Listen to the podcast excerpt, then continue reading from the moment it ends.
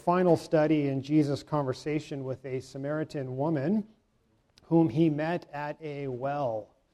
Uh, he was thirsty, and she was there to draw water, and that providential meeting led to one of the longest and most profound theological discussions that is recorded in the Gospels. And notice that it wasn't between Jesus and a Greek scholar, and it wasn't between Jesus and another rabbi. No, it was between Jesus and a Samaritan woman who, after meeting Jesus and having this conversation with him, we read that she left her life of sin and immediately began evangelizing her neighbors. Her Samaritan neighbors were, as a result, the first to call Jesus the Savior of the world. I'm going to begin reading our text for this morning, uh, starting at verse 27. Just then, his disciples came back. They marveled that he was talking with a woman, but no one said, What do you seek? or Why are you talking with her? So the woman left her water jar and went away into the town and said to the people, Come, see a man who told me all that I ever did. Can this be the Christ? They went out of the town and were coming to him. Meanwhile, the disciples were urging him, saying, Rabbi, eat. But he said to them, I have food to eat that you do not know about. So the disciples said to one another, Has anyone brought him something to eat? And Jesus said to them, My food is to do the will of him who sent me and to accomplish his work. Do you not say, There are yet four months, then comes the harvest? Look, I tell you, lift up your eyes and see that the fields are white for harvest.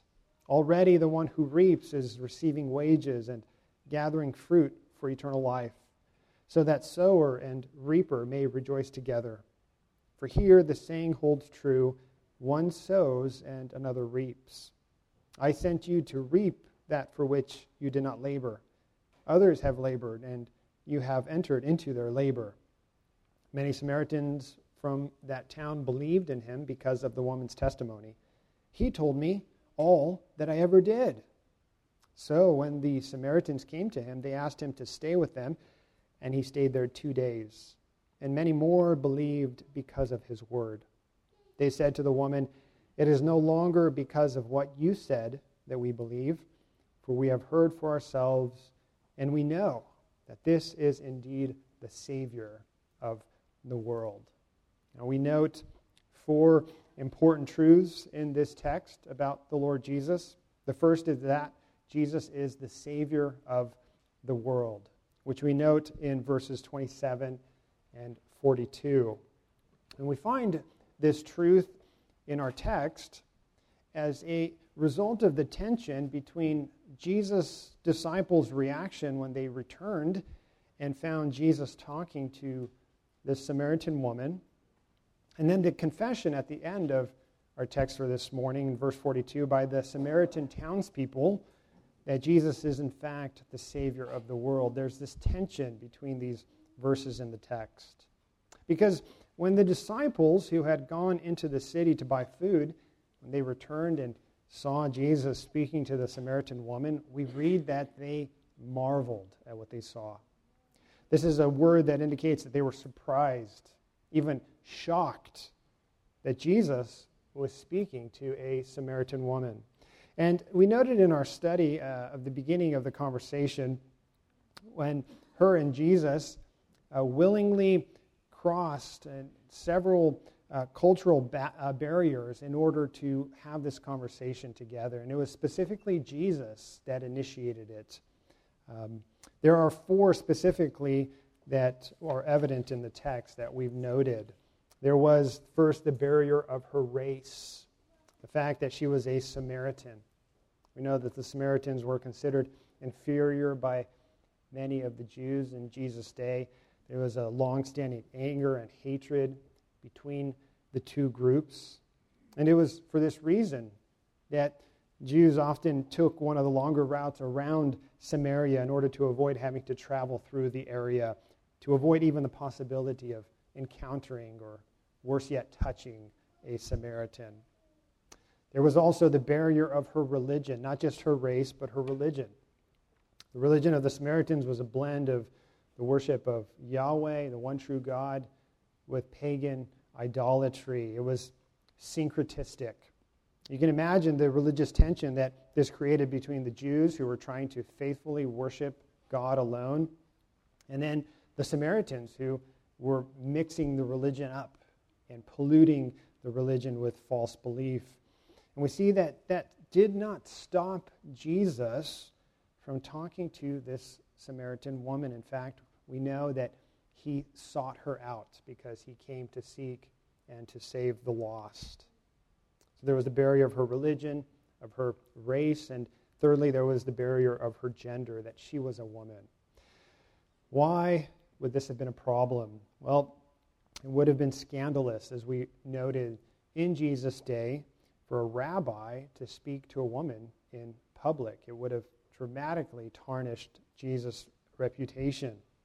In the rabbinic writings of the Jews, it was forbidden to speak with a woman in public, even to greet a woman in public. The rabbis considered dialogue with women to be foolish and even evil. Some held that it was a waste of time for a rabbi to talk much with a woman, even his own wife. And they reasoned that this was because it would distract him from studying the Torah, which is the first five books of Moses. They had all kinds of reasons for this, this way of thinking. But it was a gender barrier that Jesus overcame. And lastly, it was the barrier of her sin. And this would have posed a great barrier because we know that her sin was not a secret. Her sin was known by all her neighbors. She had been married five times and she was now living in an adulterous relationship. And, you know, the disciples probably didn't know all the details about her past. But the fact that she was alone and in public and speaking to another man, you know, that would have raised eyebrows in Jesus' day, what the disciples saw going on at the well. And so we read in verse 27, as we take all this into account, that when the disciples returned, they were shocked to see that he was talking with this woman. But none of them asked the woman, uh, What do you seek? And none of them asked Jesus, Why are you talking with her? Their shock and surprise, however, reveals what they were thinking in their hearts. See, in their minds, Jesus was wasting his time. They knew all about these barriers that we just described, and to them, a Samaritan woman like her could not understand the things of God. She was essentially unredeemable to them.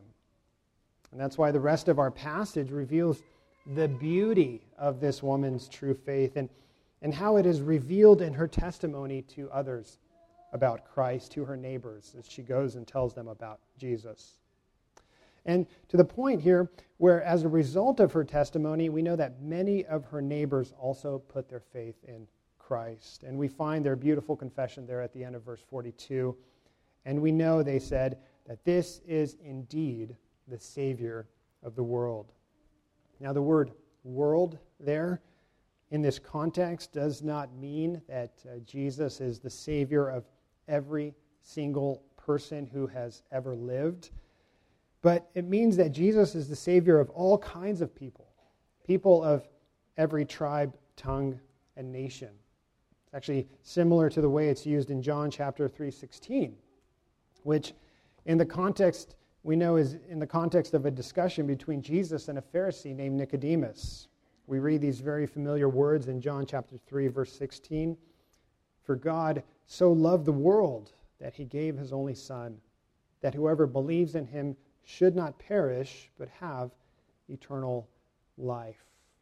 See, this verse explains that God loves all kinds of people, that his love is not confined to a certain race or to a certain gender, but he loves the world, people from every tribe, tongue, and nation. His love is not confined to race or to ethnicity. And this is all foreshadowing what would become apparent to his disciples on the day of Pentecost. On the day of Pentecost, when Christ sent his Holy Spirit to fill believers.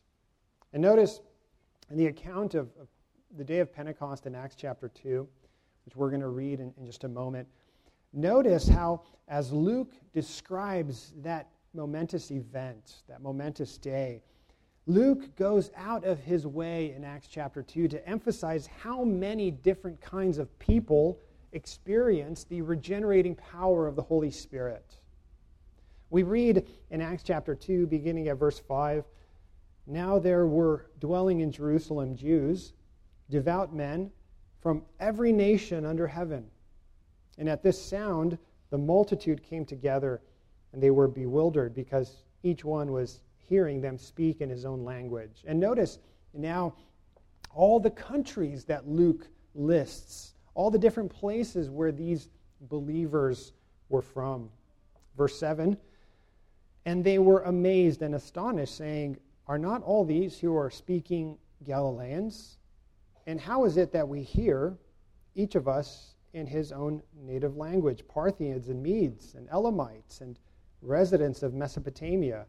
Judea and Cappadocia, Pontus and Asia, Phrygia and Pamphylia, Egypt and the parts of Libya belonging to Cyrene, and visitors from Rome, both Jews and proselytes, Cretans and Arabians. We hear them telling in our own tongues the mighty works of God. And they're from Jerusalem. From that gathering, the Christian faith began to spread, as we read from Acts chapter 8, to spread to Judea and Samaria and to the ends of the earth. To the point where the Apostle Peter finally realized in Acts chapter 10, when after seeing Gentiles coming to faith, Peter finally realized this truth and said, I now understand that God shows no partiality. But in every nation, anyone who fears him and does what is right is acceptable to him. And this truth, loved ones, is represented in our own church, isn't it? Our membership here at, at Grace represents many different cultures and, and nationalities and backgrounds. And yet, as different as we are, what unites us is our faith. It's our faith in Christ that has united us into the one family of God, the one people of God. The second truth we learn about Jesus in our text this morning is that Jesus is the Savior that we need to tell others about, which we see demonstrated in verses 28 through 30. We read there So the woman left her water jar and went away into town and said to the people, Come, see a man who told me all that I ever did. Can this be the Christ? They went out of the town and were coming to him. Now, a lot has been written about this little detail in verse 28 about the fact that this woman uh, left her water jar and went away into the town. I believe that it represents her enthusiasm and her joy as she at that moment realized through the work of the Holy Spirit in her heart and mind that she had been found by the Savior.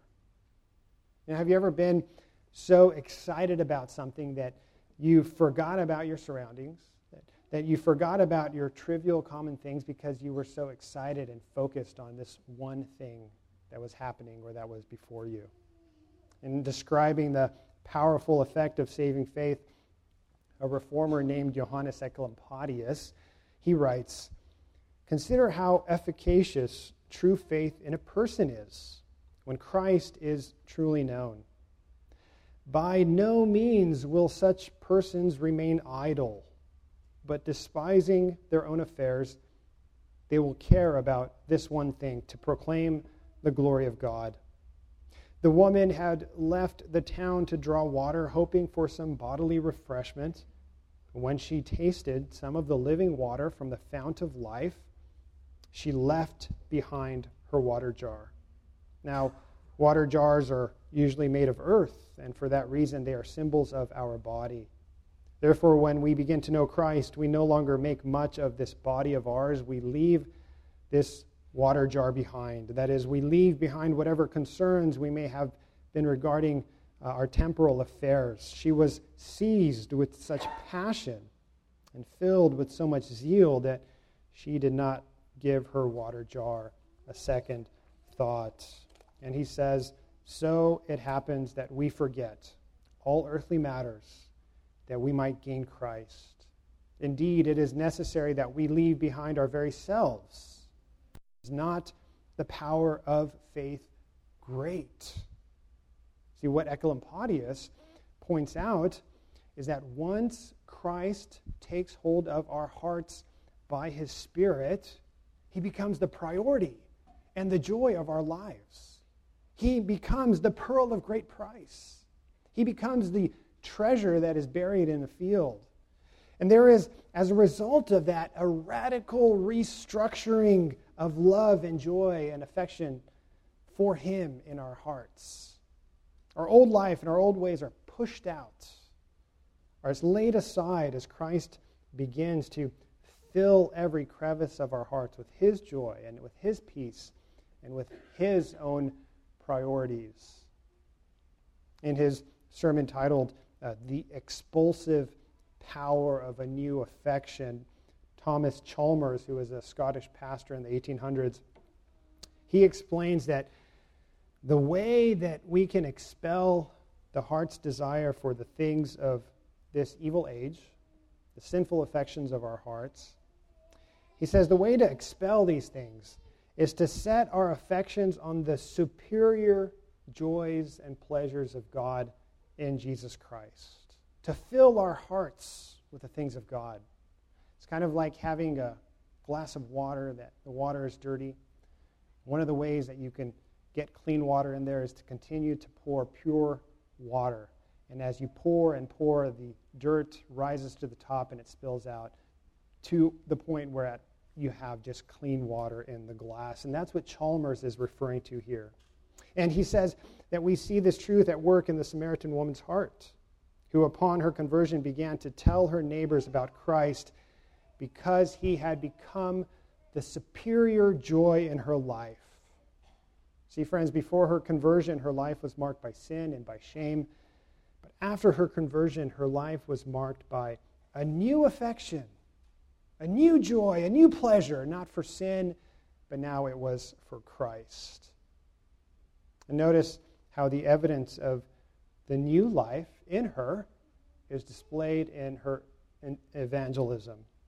We learn from her example in, of her enthusiasm and her joy. We learn from her example that sharing our faith doesn't have to be complicated. It doesn't have to be complicated.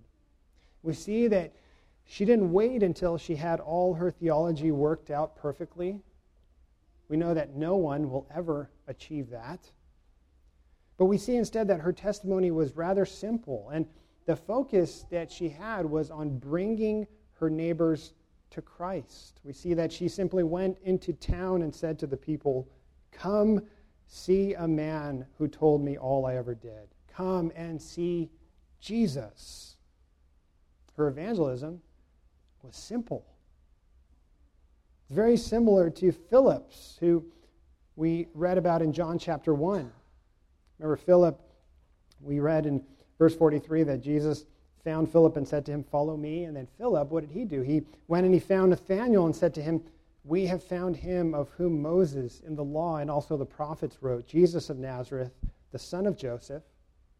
Nathanael said to him, Can anything good come out of Nazareth? And what was Philip's response? Come and see. Come and see for yourself. And as we said when we studied there in John chapter 1, that passage, and it applies to this uh, testimony of the Samaritan woman, there's an example here that we can follow in inviting our neighbors to church. That there wasn't just a, a sense of wanting to share their faith, but in these we see that they wanted to tell others about Christ and then to invite them to meet Jesus. And for us today, it means inviting people to church, inviting them to attend worship. This is actually a critical part of our evangelism, one that you know, is often sorely lacking in church history by bringing people to church, people that we have already talked to about the Lord. Westminster Confession of Faith, chapter 25, paragraph 2, explains the importance of joining a church if one wants to call himself or herself a Christian. We read there that the visible church, which is also Catholic, that means universal, under the gospel, that is uh, not confined to one nation as it was before under the law, consists of all those throughout the world who profess the true religion, who gather together with their children. It is the kingdom of the Lord Jesus Christ, the house and family of God, outside of which there is no ordinary possibility of salvation. And, and the confession there is emphasizing the fact that it's in church that we grow in our understanding of our faith as we hear the preaching and the teaching of the Word of God. It's in church that we receive the sacraments, which are the means of growth and grace that God has given us. And it's in church that we are shepherded by pastors and elders who are called by God to care for our souls. And it's in church that we fellowship with one another and sharpen one another and uh, teach one another uh, the word as we encourage one another from the word. All of these things happen within the context of the church. And so we see in the example of this woman and even of Philip come and see as they call people to faith in Christ and to meet Christ. Well, the next truth we learn in our text is that Jesus is the Savior who effectually draws people to himself by his Spirit. We read in verse 31 that the disciples were urging him, saying, Rabbi, eat. They had, we know, gone into the city to buy food, and now they had set it before him, and he wasn't eating. But we know that Jesus, and the reason why he didn't eat is he knew the spiritual importance of this moment. And so he took the opportunity to teach his disciples a very important spiritual truth. Because, as we read in verse 30, Samaritans from the town began to come to Jesus to approach him as a result of the Samaritan woman's testimony. And so Jesus said to his disciples in verse 32, I have food to eat that you do not know about. And the disciples said to one another, Has anyone brought him something to eat? Well, remember, this is actually one of the patterns that we find throughout John's gospel that Jesus says something that refers to a spiritual truth, but his hearers interpret it literally. And then, as the disciples do with this saying, and then Jesus has to explain uh, what he means. So, what did Jesus mean? He explains in verse 34. Jesus said to them, My food is to do the will of him who sent me and to accomplish his work. Jesus explains to his disciples that the thing that gives him greatest satisfaction and in which his soul delights is to do the work that the Father had given him. Remember that when Jesus was tempted in the wilderness, he quoted Deuteronomy chapter 8, verse 3 that man does not live on bread alone, but on every word that comes from the mouth of the Lord. Friends, you've felt this in your own life, haven't you? When something captivates you, it draws your attention and your joy and your focus, and you forget about eating, you forget about drinking, and you even forget about your surroundings. Some people call it that you're in the zone. Right? Pastor Richard Phillips explains it this way. He says, Jesus felt this way about the saving of souls. What great news this is for us. Jesus' passion is our salvation. Jesus must have been watching the Samaritan woman on her way back to Sychar, excited at his knowledge that she was born again. Surely he asked the Father to fan the spark of her faith and bless her witness. Perhaps Jesus was thinking about his words of greeting to the people as she was, that she was going to bring.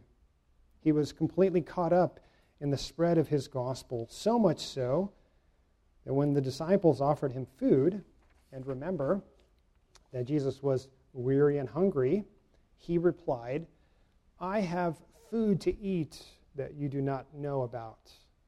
Jesus was exhilarated by the woman's new birth and her witness, and so he had no thought for any other food.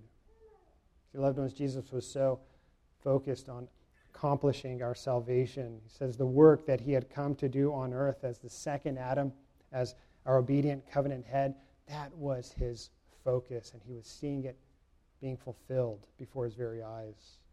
The work that he, as he was praying to the Father in John chapter 17, verse 4, just before his arrest in Gethsemane, he said, Father, I have brought you glory on earth by completing the work that you gave me to do. And it was this work of our redemption, of our salvation, that Jesus was speaking about when on the cross he said those three words, It is finished. As Jesus saw the Samaritan villagers beginning to come to him, he explained the urgency of evangelism to his disciples. He explained to them the spiritual significance of that moment, of what was taking place. He said in verse 35, Do you not say there are yet four months, then comes the harvest? Look, I tell you, lift up your eyes and see that the fields are white for harvest. Already the one who reaps is receiving wages and gathering fruit for eternal life, so that the sower and reaper may rejoice together. For here the saying holds true one sows and another reaps. I sent you to reap that for which you did not labor. Others have labored, and you have entered into their labor. Jesus uses here the metaphor of gathering the harvest to refer to the ingathering of souls into his kingdom. He explains to his disciples that they don't have to wait to begin telling others about the good news of the gospel. He says the fields are now ready for harvest. Remember in verse 30, we read that after the Samaritan woman had gone into the village and, and told her neighbors about Jesus, they began to come to him. And now Jesus is telling his disciples, Look up, look up. Don't you see all the people coming to me? Today is the day of salvation. This is the truth that he wants to get across to his disciples. And then Jesus explains what he expects from his disciples in verses 37 through 38. For here the saying holds, holds true that one sows and another reaps. I sent you to reap that for which you did not labor. Others have labored, and you have entered into their labor. Jesus explains that the way that God works to draw people to himself is often a very mysterious way. Often, when people come to faith, they come to faith as a result of evangelism, of hearing the word, or perhaps of hearing the preaching of the word in church. That's the primary way that people come to faith, as that preaching and that word is made effectual through the power of the Holy Spirit. But often, when people come to faith, it's the result of several instances of having heard the word over and over. And so often, loved ones, is it not true that we can feel like failures when we talk to somebody, a neighbor, a family member, a friend, about Christ, and, and we see how hard hearted they are and how they utterly reject it. And, and we kind of feel like, where did I fall short in that? Why am I a, a failure? Why can't I do better at, at bringing people into the kingdom, perhaps? We might think so low of ourselves, and sometimes we might think so little about the power of the Word and the Spirit. It can be discouraging. Beloved ones, we need to understand that God uses many means and will draw people to himself, will draw in his elect according to his own timing. I think of the example of St. Augustine, whose mother, Monica, spent years praying for him and talking to him about the Lord. And for years, Augustine refused to believe. His heart was hard toward the things of God. Instead, he spent his youth in sinful pleasures. But there was this great turning point in Augustine's life. When he was 17 years old, he was a brilliant man at, by that age. He was already a professor of rhetoric. He was sitting in a garden in Milan, and he heard a voice say, Tolle lege, tolle lege, which means in Latin, take up and read, take up and read.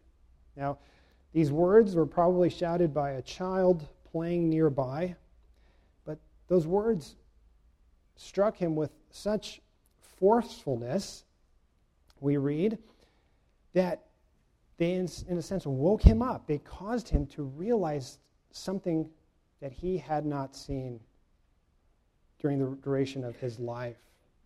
Rather than dismiss what he had heard, he opened the Bible and read the first passage on which his eyes fell, which was Romans chapter 13, verses 13 through 14, which reads, Let us walk properly as in the daytime, not in orgies and drunkenness, not in sexual immorality and sensuality, not in quarreling and jealousy, but put on the Lord Jesus Christ and make no provision for the flesh to gratify its desires.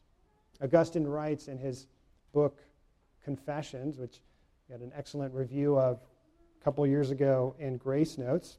Augustine writes, I had no wish to read more and no need to do so. For in an instant, as I came to the end of the sentence, it was as though the light of confidence flooded into my heart, and all the darkness of doubt was dispelled. And after his conversion, he devoted himself to God. He writes, how sweet all at once it was for me to be rid of those fruitless joys which I once had feared to lose. You drove them from me, you who are the true, the sovereign joy. Loved ones, how many times had Augustine heard the word from his mom? How many times had he heard it from other believers? But it was at that moment, according to God's sovereign work and sovereign timing that his heart was converted. See, Jesus is reminding us here in our text this morning that our calling as believers is to cast the seed of the word, to faithfully raise our children according to the truth of God's word, to live our lives bearing witness to his word by the way that we live, and to trust that Christ will in his own time and by the power of his Spirit, draw in his elect. The last truth we learn in our text is that uh, Jesus is the Savior whom we need to trust in. We see this in verses 39 through 42.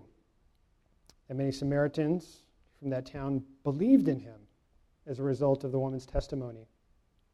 So when the Samaritans came to him, they asked him to stay with them, and he stayed there two days. And many more believed because of his word. They said to the woman, It is no longer because of what you said that we believed, uh, but we have heard for ourselves, and we know that this is indeed the Savior of the world. And many hear the good news we know, but not all believe as a result. We see here in these verses that the way that the Samaritan woman's testimony affected her neighbors, her telling her neighbors about Jesus moved them from simply knowing information about Jesus and moved them to then putting their faith in the Lord Jesus as the Spirit made that word effectual in their hearts. We see their words are, We now know, they said, and we believe. Many hear the good news as the Samaritan villagers did, but not all trust in Christ. And we talked about the three essential elements of saving faith, and I want to just review them briefly. First element is knowledge, knowledge which involves knowing what Scripture teaches about the way of salvation, that our salvation is through Christ alone. That's an essential element of saving faith, but we know that that is not sufficient for saving faith. Many people know what the Bible teaches about Christ, but they reject what it teaches. They know about Christ, but they reject Him. Knowledge alone is not sufficient.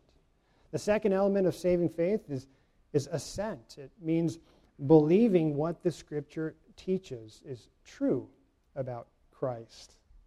Assent is simply the approval or the conviction that the knowledge that I have of Christ is true. It means that you believe what the Bible teaches about Christ and his death and resurrection, that it's not just a myth, it's, it's not just a legend, but that Jesus really did live and die on a cross in order to atone for sin.